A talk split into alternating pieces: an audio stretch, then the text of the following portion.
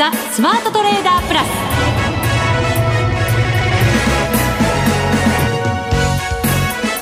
全国のリスナーの皆さんこんにちは。内田まさです。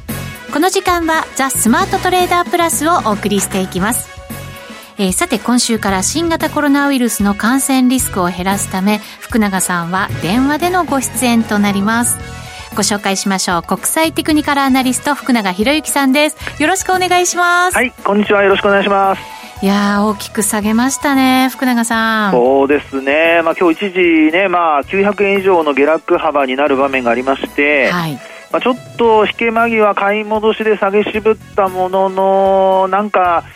あの下げてるんですけど、あのなんか下げ止まり感というのがこう実感としてなんか湧いてこないっていうそんな状況ですよね。そうですね。あの、はい、2時過ぎに今日の安値をつけて、それが2万6044円52銭、本当にあとちょっとで2万6000円まで下回ってしまうぐらいまでいったんですけど、はい、2万6170円でまあ大引けだったんですね、ええ、これだけ800円以上下げて、はい、たった130円ぐらいしか下げ渋ってないんですよね。うんいや本当そうなんですよね。はい、っていうことは、まあ、やっぱり買い戻しが入ってないっていうのとあとは残念ながら売りっぱなしっていうですね、はい、まあ、そういう状況もちょっと考えられるかなってとこですよね。そうですね。あのなんと商い今日3億8000あごめんなさい3兆8000億円できてますからね、はい、売買代金が。大商いです。ええーなので、まあ、その辺もあの何か、ね、きっかけが欲しいところではあるんですが、いろいろとちょっとまあ参考になればということで、あの下げ止まりのめどとかもちょっとお話したいなと思いますね。そうですね。あと日程的に今日木曜日で、はい、明日金曜日じゃないですか。そうです。どうなのかなっていう買い戻しに動くタイミングとしてはね、ん。なんとなくまた週末迎えるっていうのも嫌だなと思ったりもするんですけどね。ね。まあ、スペキュレーションであればね、あの買い戻しは入って必ずあの入ってくると思うんですけど、はい、さっきもお話したように売りっぱなしだとするとあの買い戻しが入らないのでそこの見極めがちょっと必要ですよね。そうですね。はい。わかりました。はい。なのでこの後のコーナーで福永さんにたっぷり株式相場について伺っていこうと思います。よろしくお願いいたします。はい、はい、よろしくお願いします。それでは番組進めていきましょう。この番組を盛り上げていただくのはリスナーの皆様です。プラスになるトレーダーになるために必要なテクニック、心構えなどを今日も身につけましょう。どうぞ最後まで番組にお付き合いください。この番組はマネックス証券の提供でお送りします。スマートトレーダー計画、よーいドンえそれではまずは足元の株式相場を振り返っていきましょう。大引けの日経平均株価は841円飛び3銭安、26,170円30銭。そしてトピックスマイナス49.41ポイント、1842.44ポイントとなりました。日経平均は連日での昨年来安値更新となっています。またマザーズ指数は1年9ヶ月ぶりの安値。ジャスタックも昨年来安値更新となっています。福永さん。はい。えー、今話にありましたようにですね、まあ、残念ながらこう FOMC で、ね、流れが変わるんじゃないかっていう、まあ、意見が多かったんですけど。期待もあったと思います。そうですね、えー、であの FOMC の会見がやっぱりちょっとターニングポイントになってしまったのかなってところでしょうかね。結構あの会見を挟んで乱高下になりましたよね。そうですよね、えー、まあ、ニューヨーク市場で、まあ、あのダウがねあのプラスからマイナスに転じたりだとかそれから S&P500 もマイナスで終えたりだとかですね、はい、あのまあ、それほどこう高派的にはならないんじゃないかというふうに見られてたんですが、まあ、結果的に、あのまあ、高派的というふうに言い切れない部分もあるとは思うんですけど、ちょっとやっぱりなんかあの金融政策、曖昧な部分を残しすぎちゃったのかなっていう、そんな印象ですかね。そうですか。はい。あのまあ、よく言うそのマーケットが、ね、あの不安、あるいはこう嫌気するのは不透明感っていうことが言われますけど、はい、あのまあ、利上げに関してですねあの、まあ、3月の利上げは示唆したというふうな形ではあるんですけども、えー、まあ、そこから先の、ね、金融政策がどのようになるのかっていうところがあのパウエル議長は意外となんかあの私も実際の,、ね、あの英語でのあのスピーチ聞いてるわけではないので何とも言えませんけどもあの日本語に翻訳されたものを見てますと、まあ、基本的にはあの明確にこう示してないということなのでそうですね、まずその3月の利上げが行われるんだというのは、なんとなく分かりましたけれども、はい、その幅が0.25なのか、0.5なのか、はい、あと年内何回やってくるのか、はい、あとはバランスシートの規模縮小が、年後半だと思われてたものが、もしかしたら利上げともうそんなに変わらないタイミングでやってくるかもしれないよっていう感じですよね。そうですよね。えまあ、ですので、そのあたりがやっぱりマーケットのあの、まあ、予想以上にちょっとなんか積極的というですね、まあ、そういう印象に取られたのと、あとはやっぱりあのそこがですね、まあ、実際にそうなるかどうかわからないんですけど、あのマーケットが嫌気するその不透明感につながったっていうところじゃないかなとは思うんですよね。はい、でただそのえー、アメリカ株はあの先ほどもお話しましたようにまちまちだったんですけどもナスダックはあの小幅高で置いてますからね、はい、ただ東京市場が、まあ、あの寄り付きは高かったもののその後下げ幅拡大するっていう流れになってるんですよね、はい、ですからあのーえー、スタート時点ではプラスで反応したものの、まあ、上値が重たかったからかどうか分かりませんけども、あのその後マイナスに転じて、さらにこう、ね、どかどか売られる展開になってしまったと。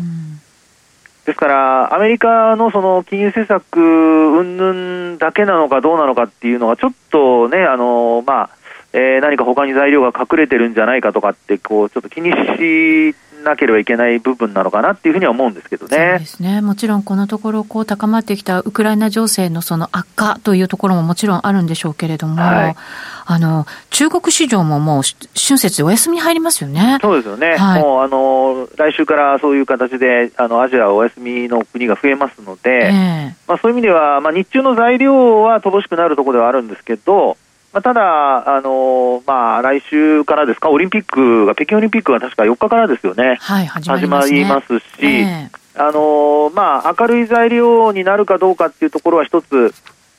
あの注目されるところではあるんですけど、うん、まあ、あマーケット的には、えー、月末のところで何かこうね、悪材料、デスクシのような形になるのかどうかっていうところが、まあ来週1日まだ営業日数ありますので、はい、えー、ね、月末のあの下落のアノマリっていうのがまた続かなければいいんですけども、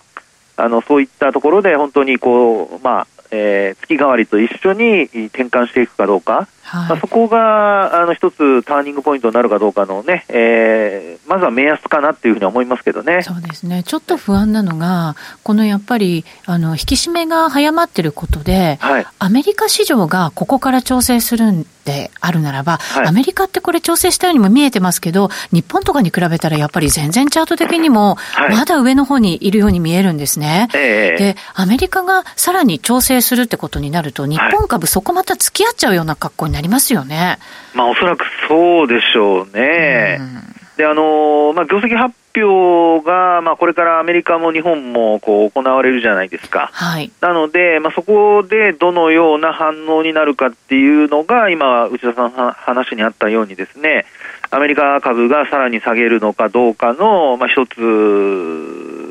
そうですね、きっかけ、あるいは反発にもなるかもしれませんけれども、まあ、その辺のこちらもまたターニングポイントっていうところになるかどうかっていうところですね、加速するかターニングポイントになるかっていうところですよね。そうですね。あの、マイクロソフトなんかも発表した後に、はい、いい決算のようにも見えたにもかかわらず、株価が結構売られるなんていう銘柄が見られたりとか、ええ、ただ、日本の場合は今日なんかファナックは情報修正して買われてたっていうのもあったりとかっていうところなので、え、なかなかね、ちょっと難しいんですけどね。そうですね。まあ、特にアメリカ株の場合には、あの、気になるのはやっぱり、あの、成長株と、まあ、いわゆるグロース株と、あの、まあ、バリュー株の、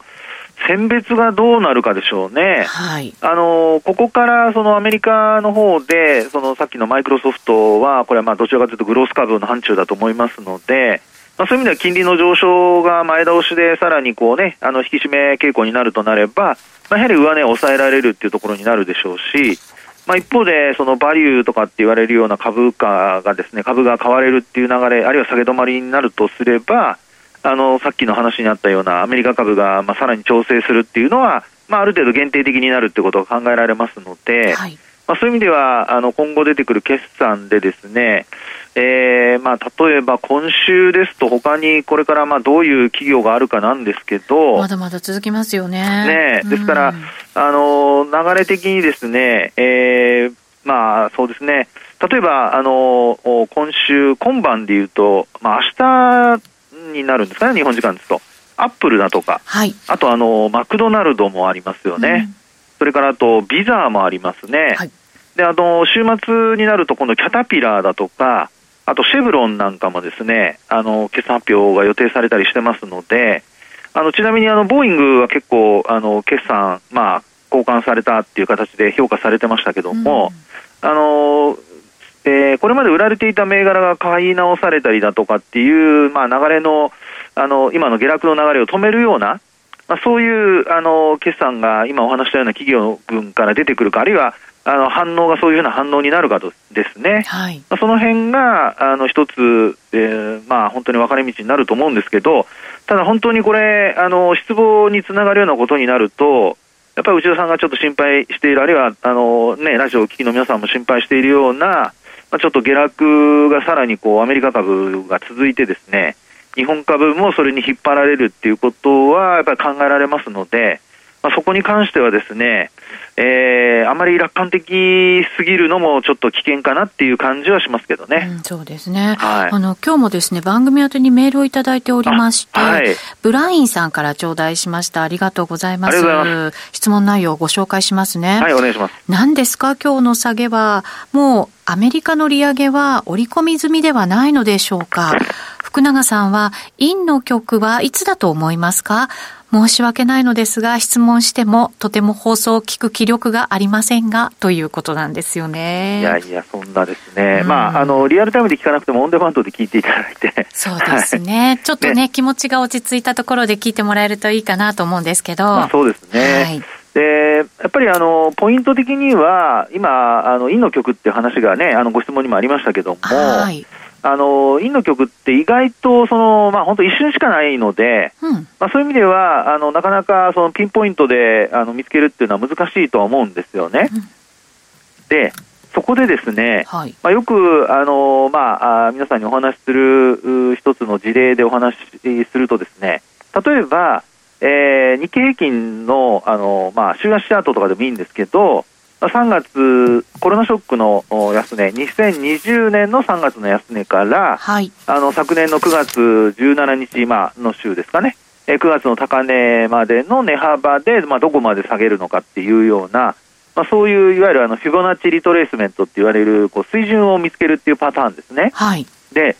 あのー、過去ですね、やっぱりあのよくそうですね、えー、見つけやすいのは過去にほら下げ止まったところがどこなのかっていうのを探すのが一番あの下げ止まりのめどとしてよく使われるパターンなんですよね。はい、で今回はそういう意味で見ますとやっぱり皆さんがある程度、あの下げ止まりのめど、あるいはもう織り込み済みなんだっていうふうに、まあ、利上げの、あのえー、タイミングであるとか、あるいはあの利上げの回数とかもすでに織り込んでるんだっていうふうに言っていた、その水準っていうところを考えると、昨年8月の安値なんですよ、大体。そうですね。えー、2万7000割れたところですよね。はい。なので、そこに FOMC の前に近づいているので、まあ、もう織り込んだんじゃないかと。でも、マーケットは、まあ、それ以上に下落してしまったって、その水準をさらに下回ってしまったっていうところなので、まあ、そういう意味ではもう今、あの下げ止まりの水準っていうのは過去1年ちょっと遡っても、もうすべて割り込んじゃってますので、ないんですよね。はい。なので、そこで今度フィボナッチリトレースメントを使ってみるってことなんですけど、まあ、よく言われますあの、えー、株価の節でいうと、あのまあ、よく言うその、霧のいい数字、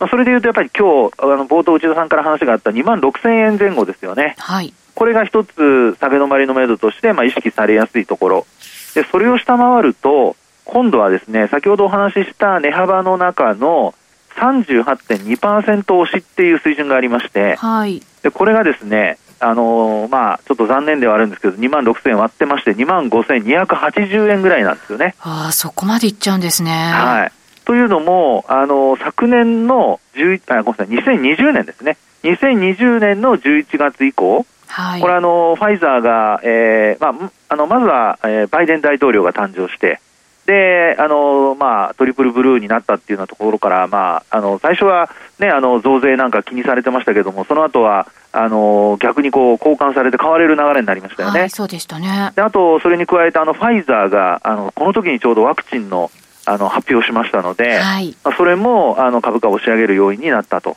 なので、一気に上がっているので、そのあたりで止まったところっていうのは一切ないんですよ。ああ、確かにそうですね。ええーですから、そう考えますと、まあ、2万、えー、5千円ぐらいのところまでは、まあ、落ちてもですね、あの、不思議ではないと。で、さらにそこを割り込むようなことになった場合ですよ。その場合にはもう半値押し水準ぐらいというのはさっきお話した、あの、バイデン大統領が誕生したところで2万4千円前後なんですよね。はい。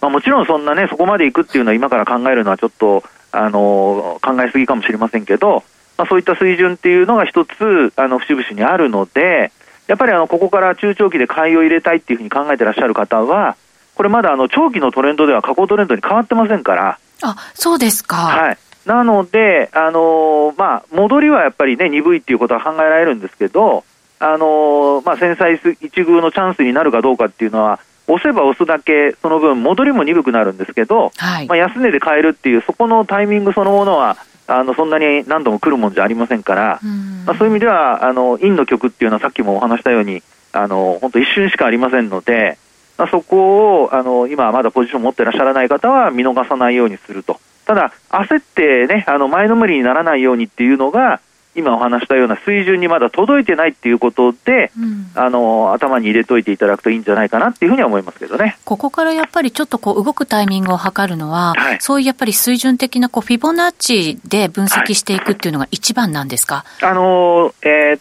と水準的にはもちろんそれが一番だと思いますね。はい、あとはあのいわゆるその売られすぎだとか、まあ、そういうそのお、まあ、あこう勢いの問題だとか、あとさらにはですね、例えば何か材料が出るとか、はい、まあ、そういうその三段構えっていうのが一つは、あの、えー、その一瞬の陰の曲をつかみ取る、えー、判断材料になるんじゃないかなというふうには思いますね。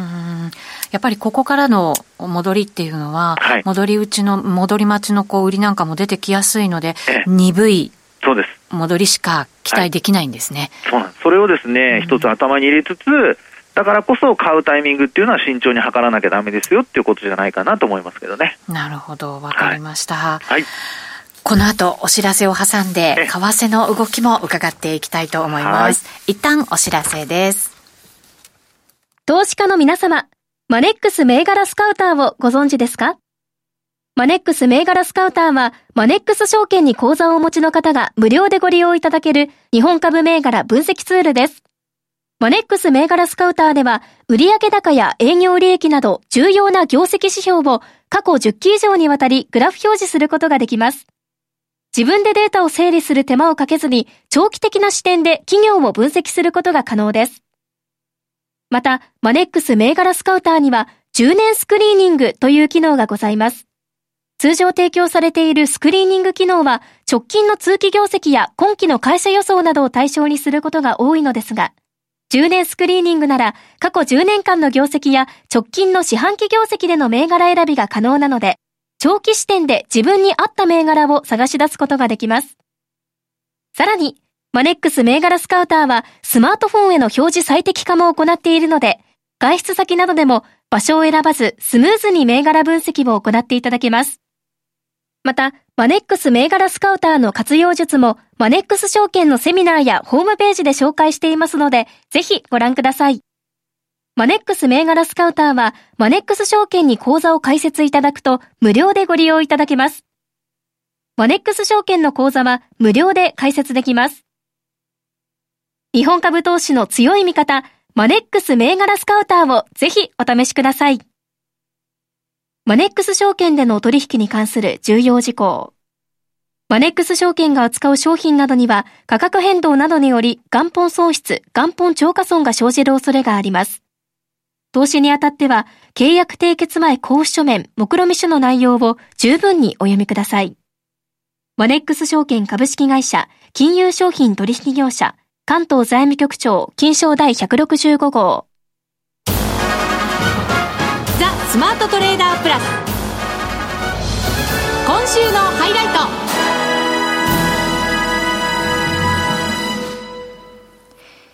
さて、後半は為替の分析をしていただきましょう。えー、今日はですね、新型コロナウイルス感染リスク減らすため福永さんは電話で出演していただいております。はい、福永さん、後半もよろしくお願いします。はい、よろしくお願いします。えー、現在ドル円ですけれども、114円71銭72銭あたりでの取引となっています。今日の高値が114円の78銭あたりですから、はい、まあ、高値近辺での動きということになってますね。そうですね。はい。あの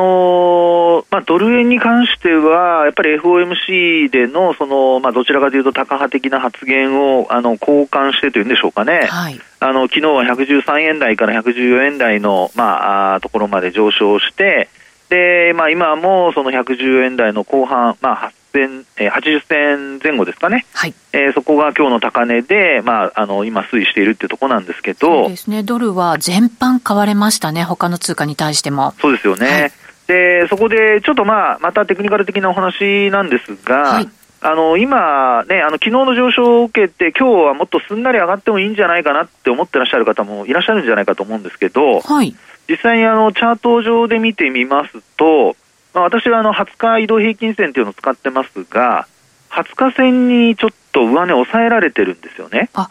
本当だそうですね。しかもこれ、はい、20日線下向きですかね、やや。おさすがやっぱいいところに最近目をつけてますね、内田さん。褒められました、今日もまた。今日もまた。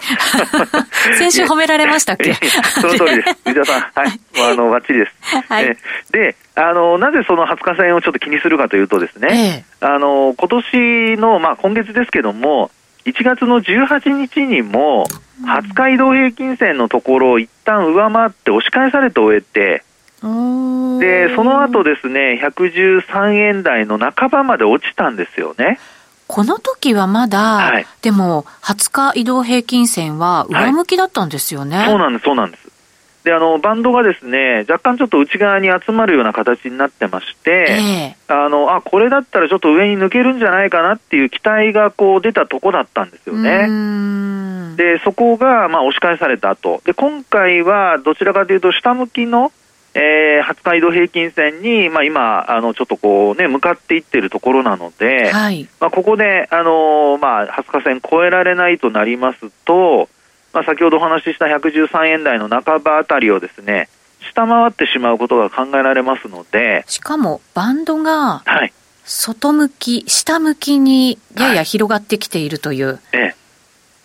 そこもですね、えー、ちょっとあの心配なところでございまして、はい、まあ、本当にあの今晩、ね、あの20日線抜けてくれれば今の心配っていうのはなくなっちゃうんですけども、まあ、基本的にですねその20日線をきちんと超えて、でできれば、まあ、ベストシナリオとしてはその今お話しした、えー、1月18日のですね高値、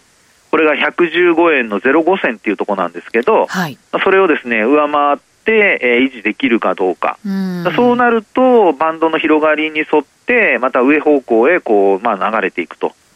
そうなると、やっぱりね、あのまあ、あドル円としては、まあ、あのドル高円安傾向で、また116円目指す展開っていうのは期待されるのと、はい、あとまあ株式市場にとってもですね、まあ、輸出関連株なんかからするとですよ、あの想定為替レートがいくらになるかにもよるんですけども、まあ、想定為替レートより円安であれば、若干あの、えー、期末に向けたあの業績の上振れ期待というか、上乗せ期待というか、まあ、あの残ってるのはあの本当2か月ぐらいしかありませんけどもね、まあそれでも、そね、えー、それでもあの、まあ、下振れよりはいいので、はい、ちょっとそういうね、あの期待にもつながるかなというところで、えー、ドル円に関してはやっぱり20日線を超えられるかどうかっていうところをちょっと今晩以降ですね、週末まで。はい、注目して見ていただくといいんじゃないかなっていうふうには思いますけどもね。そうですね。はい、あの、為替からすると結構株価に影響されているところってありますけど、ええ、最近なんかこう、株価の下げを為替が止めてくれるというか、ちょっとでもいい材料に受け取れてくれるみたいなことがあんまりないような気もして、はい、なんとなくね、残念なんですけど。そうなんですよね。あのまあ、想定為替レートそのものがですね、やっぱり業績に占める割合っていうのが、やっぱり若干こう低下してきてるんじゃないかなっていうのも、ひょっとしたらあるかもしれないですね。はい。あのいろんな企業があの、まあ、海外にこう、ね、工場を移したりだとか、まあ、そういうところであの為替のリスクを減らしたりだとかですね、はい、まあ、そういうその企業努力がやっぱりそういう部分につながっているのと、あとはやっぱり変動幅がやっぱり為替結構小さくなってるっていうのもあるかもしれないですけどね。確かにそうですね。はい、やっぱりあの今回 FOMC の結果を受けてですね、あの本当に利上げがあの、えー、前倒しでそれもあの回数も多くなって幅も大きくなるのかどうか。うん、でもし本当にそうだとすると私もうちょっと為替あの円安に触れてもドルがもっと強くなってもいいんじゃないかなと思うんですけど。いやそうなんですよね、金利差もずいぶん広がるじゃないですか、はい、だからそこのなんか強弱感ってすごいはっきりしてるなと思うんですけどね。ねただ、その為替ね、昨日のその、まあ、ドルの上昇が今日も続かないっていうのがですね、なんとなく、為替市場とか、あるいは債券市場もそうなんじゃないかと思うんですけど、ええあのアメリカの景気が若干こう、ね、ピークアウト感が出るんじゃないかという、ですから利上げもあの今、想定されてるほどはあの回数増えないんじゃないかとか、はい、なんかそういうことをあのなんか読んでるような感じでですね。ですね株とあの債券、為替市場とでは、ちょっとなんか見方が違うんじゃないかなっていうのを、あの昨日と今日の反応を見てますと感じちゃいますね。織り込んでるものがちょっと違うっていう感じなのかもしれないですね。盛り込んで、はい、はい。確かにあの、アメリカ利上げしていったときに、ええ、必ずしもドル円で見ると、ドルが高くなっていくっていうわけじゃないんですよね。そうなんですよね。え、ですから、あの、まあ、えー、利上げしていって、で、まあ、株価が当時はやっぱり上がってたっていうのが、これまでのやはりあの経験則なので、はい。まあ、そういう意味では、あの今回、本当にね、あのこれから3月に向けて利上げが、あのまあ、どのぐらいのあの幅で行われるのかであるとか、またまたその数字が固まるまで、ちょっとやっぱ株式市場は行ったり来たりっていうことが考えられるのと、はい、それからあと為替市場は少し、ね、金利の上昇だとか、を織り込むのであれば、もうちょっと水準が切り上がってもいいんじゃないかなと。ですから、ちょっとやっぱ株と為替で取引してされている方の目線があの違ってくるのが、これから、あまあ、あるいはあの変えないといけないのかなっていう感じはしますけどね。そうですね。はい。さてさて、あの相場にとっては、やっぱりアメリカの動きっていうのが非常にやっぱり強く影響してきますので、はい、アメリカ株、どんなふうに見ていったらいいんでしょうね？ね、あの本当、今晩のですね、えー、あのダウが、まあ、どのような形で下げ止まるかなんですけど、あのまあ、あ水準的にはですね、えー、もう安値更新の水準っていうところで踏ん張ってるところなので、日経平均のようにこう下下に崩れるか崩れないかっていうところで踏ん張ってるところなので、まあ、そういう意味ではですねあの今日数百ドル値下がりするようなことになりますと結構、あの流れ的にも厳しくなってきますから今晩やっぱりあの下げ止まってなんとか踏ん張れるかどうかっていうところが鍵になるでしょうね。そうですね、はい、先物を見てますと結構200ドルぐらいは下げるような動きに今はね、なってますけれどもね。そうですよね。はい。まあ、ですので、あの、ポイントとしては3万4000ドル割れるかどうか。3万4000、はい。はい。で、あと3万、えー、4000ドル割った後に戻せないってなると、これまた厳しくなってきますので、はい、そのあたりをですね今晩以降の目安にしていただくといいんじゃないかなと思いますはいわかりました、はい、しっかりアメリカ見ていきたいと思います、はい、さてあっという間にお別れのお時間です。ここまでのお相手は福永博之と内田まさでお送りしました。それでは皆さんまた来週。ま、この番組はマネックス証券の提供でお送りしました。